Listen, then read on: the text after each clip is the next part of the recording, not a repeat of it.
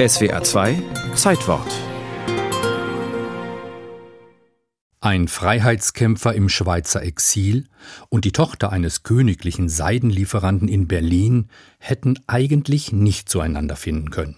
Doch als Emma im Oktober 1841 Herweghs ersten Gedichtband »Lyrik eines Lebendigen« in der Hand hielt, soll sie im Familienkreis ausgerufen haben: »Das ist die Antwort auf meine Seele.« Ihr Bruder kommentierte: »Das fehlt noch, da kämen zwei Aufgeregte zusammen.« Es wird noch über ein Jahr dauern, bis sie sich im Haus ihrer liberalen und vom Jüdischen zum Christentum konvertierten Eltern in Berlin treffen.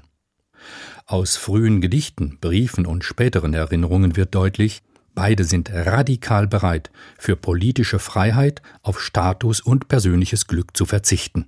Lieber ein kurzes Leben als ein langes, behagliches.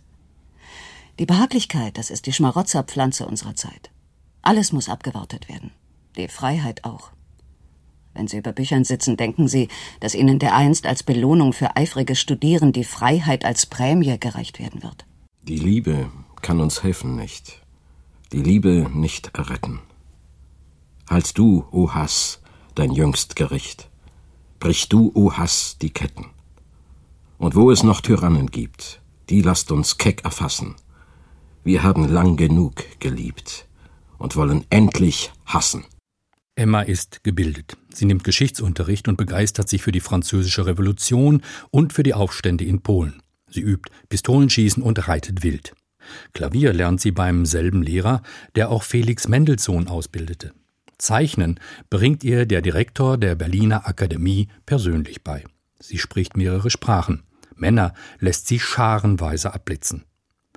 Als sie jedoch erfährt, dass Georg Herwegh 1842 von der Schweiz aus auf Vortrags- und Agitationsreise durch Deutschland fährt, was durch Lockerung der Zensur durch Preußenkönig Wilhelm IV. Möglich gemacht worden war, da lässt sie Georg im November 1842 eine Einladung übermitteln. Georg, berühmt und schon wieder umworben, zahlreiche Mädchen schickten ihm ihre Locken, reagierte überdrüssig. Heute schwärmen sie für die Freiheit, morgen für Franz Liszt und übermorgen für irgendeinen kastrierten italienischen Opernsänger. Herwegh wurde dennoch am 6. November vor dem Hause Siegmund in Berlin vorstellig. Beinahe hätten sie sich verpasst. Emma besuchte gerade eine Kunstausstellung. Doch ihr Vater lud Georg zum Mittag ein. Übergebührlich lang, 8 Stunden, blieb Georg. Er bat Emma sogar um ein Zeichenporträt. Beide verschwanden für eine Stunde in ihr Zimmer. Dies war der eigentliche Tag ihrer Hochzeit, schrieb Emma später. Kurz nach seiner Abreise nach Königsberg erreichte Georg der erste Brief. Lieben kann ich bis zur Meisterschaft. Ich weiß jetzt, wozu ich lebe und dass ich lebe. Und ob mein Leben sich jetzt zur Sonne oder zur Nacht wendet, ich trage einen Schatz in mir, den niemand mir zu verkleinern imstande ist. Die bürgerliche Trauung wurde von ihrem Vater arrangiert. Am 8. März 1843.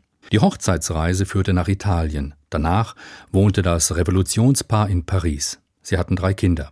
Die Idee, eigenes Leben und politische Freiheit zu verbinden, gaben sie nie auf. Auch wenn es in ihrer Ehe zeitweise zur Trennung kam. Wir wollen es anders machen, lieber Georg. Die große und kleine Republik werden ihre Zeit treiben helfen, statt sich treiben zu lassen. Jeder Mensch sollte ein Flügel seiner Zeit werden.